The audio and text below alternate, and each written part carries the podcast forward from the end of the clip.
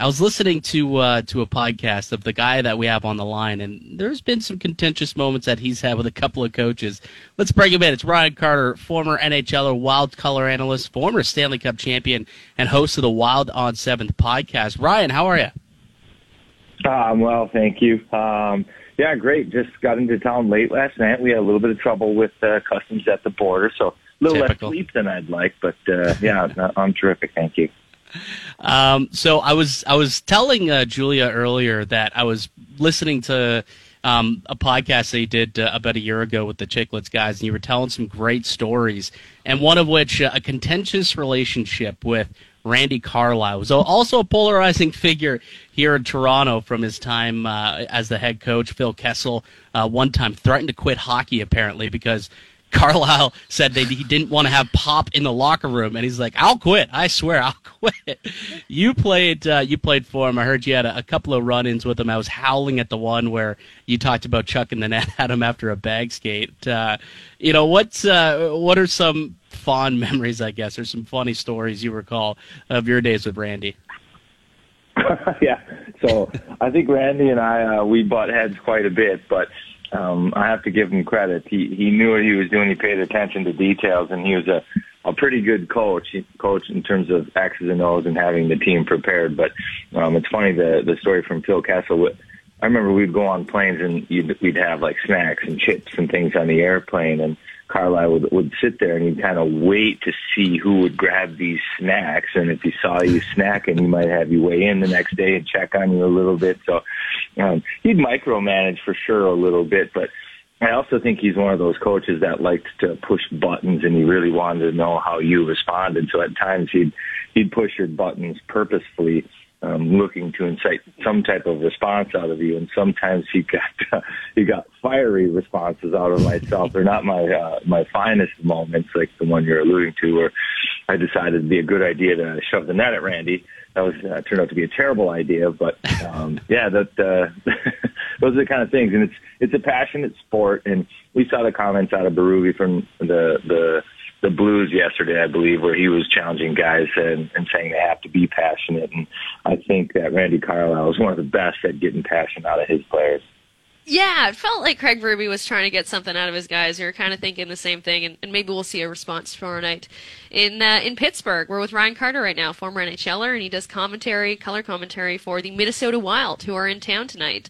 Uh, I have to ask you about your first ever NHL game, which which happened to be a playoff game. You were part of that run with the Ducks.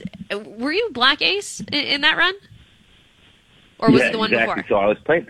I was playing in the minors. Uh, so I was a college the year before, signed, and I ended up playing the whole year in the minors, which was the plan.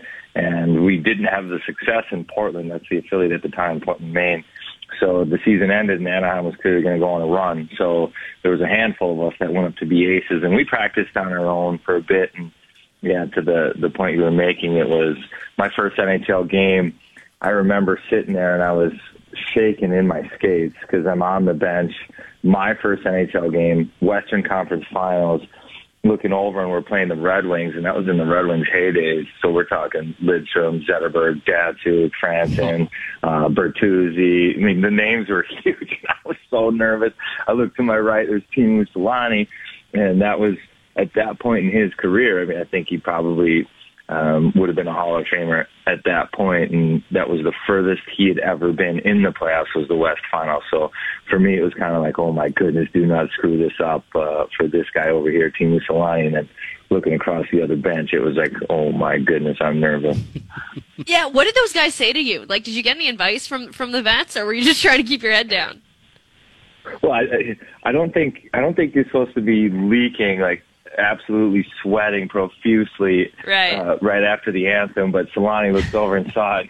He could tell he's a little nervous, so he's just like, "Hey, don't worry about it. Just uh, just go out and play, have fun." I think I was actually minus one my first shift, and I went back to the bench. Oh and, no! Uh, I just uh, yeah, I just looked around. I just sat back and looked around. I was like, wow, the NHL is the real deal. This is sweet. Enjoy it while you can, Ryan. Get a good look from the bench. Might be the last time you're here, but this is fun. hey, ended up uh, turning out uh, nice, start, but it was it was memorable. Yeah.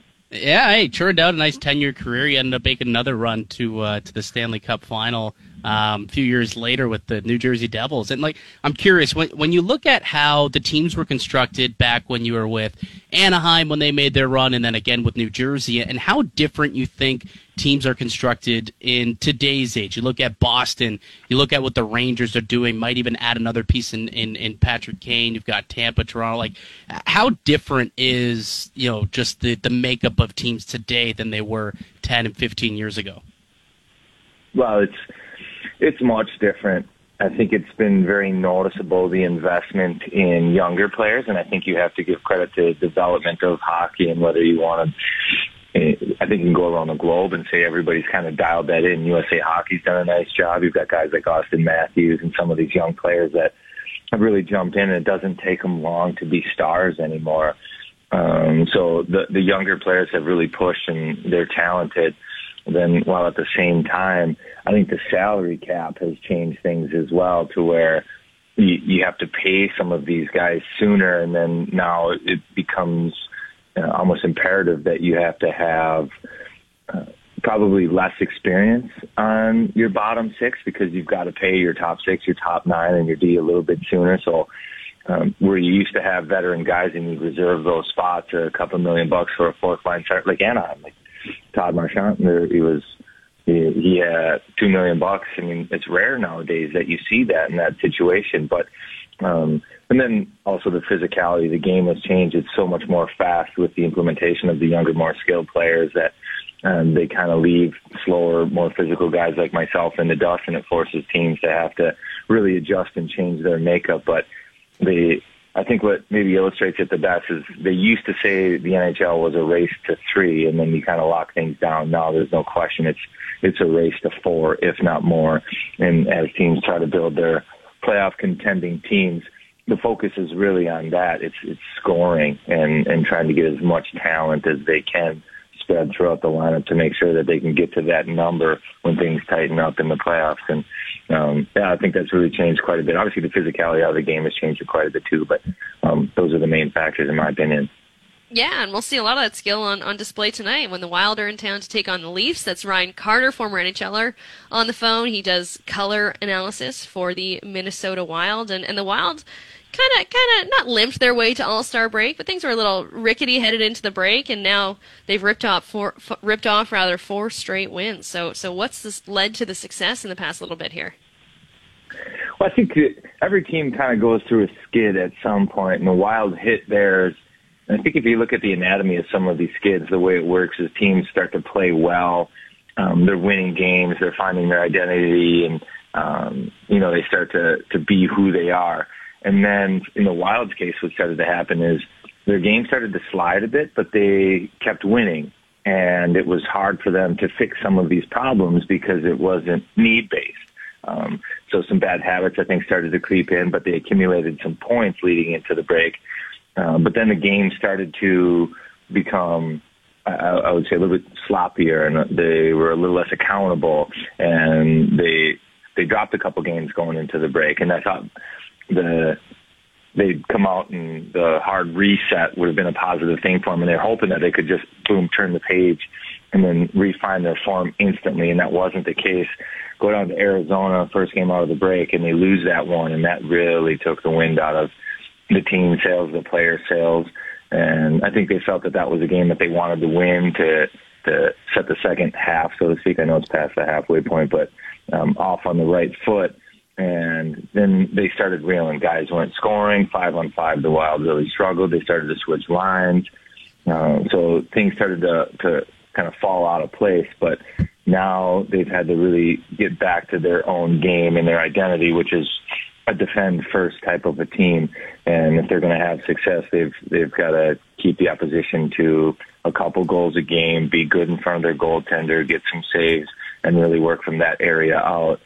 So the Wild have, have started to find that form and then play with a little bit of confidence. Now the scoring starting to come back, the confidence starting to come back. So they've got four in a row, and I, I think they're happy with the way they're building it too.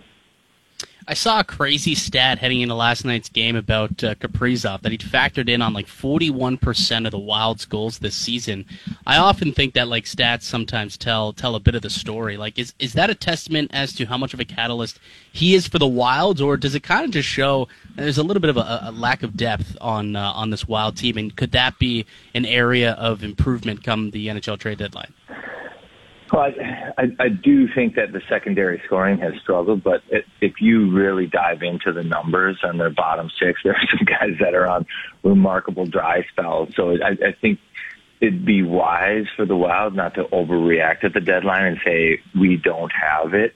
There's been enough body of work from some of these guys like Jordan Greenway and um, Freddie Gaudreau and uh, that they're going to be able to pull themselves out of it. But Jordan Green has got no points in his last team, 19 games, no goals in his last 21. Um, things just aren't finding the net, and it's hard to just say, hey, he's got to stick with it. But the body of work lends itself to say, like, he can do it. And along with some of the other guys in the lines he's playing with, I mean, the fourth line for the Wild, I don't think they've chipped a goal in, in, in 20 games as well. And that's not their role, but, you know, that, that number's usually one every four or five games. So, um, the, the secondary scoring, it, it has been an issue but I think they're trying to be and wisely be as patient as they can to help and let these guys dig themselves out of it.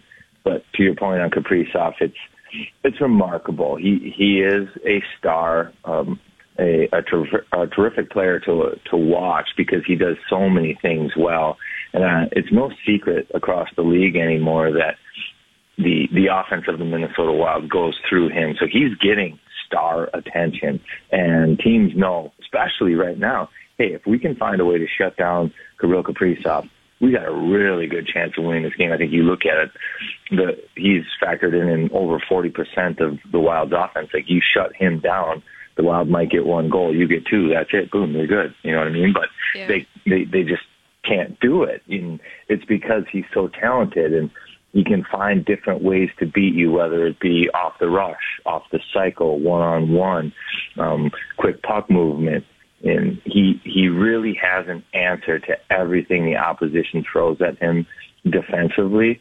Just a smart player, um, and a lot of tools in his box. And the special thing about him is, is he knows what tool to use at the right time. So uh, it's not a fluke. I, I think that'll continue to be the case for the Wild, even as they start to score more. He's just that important and that good.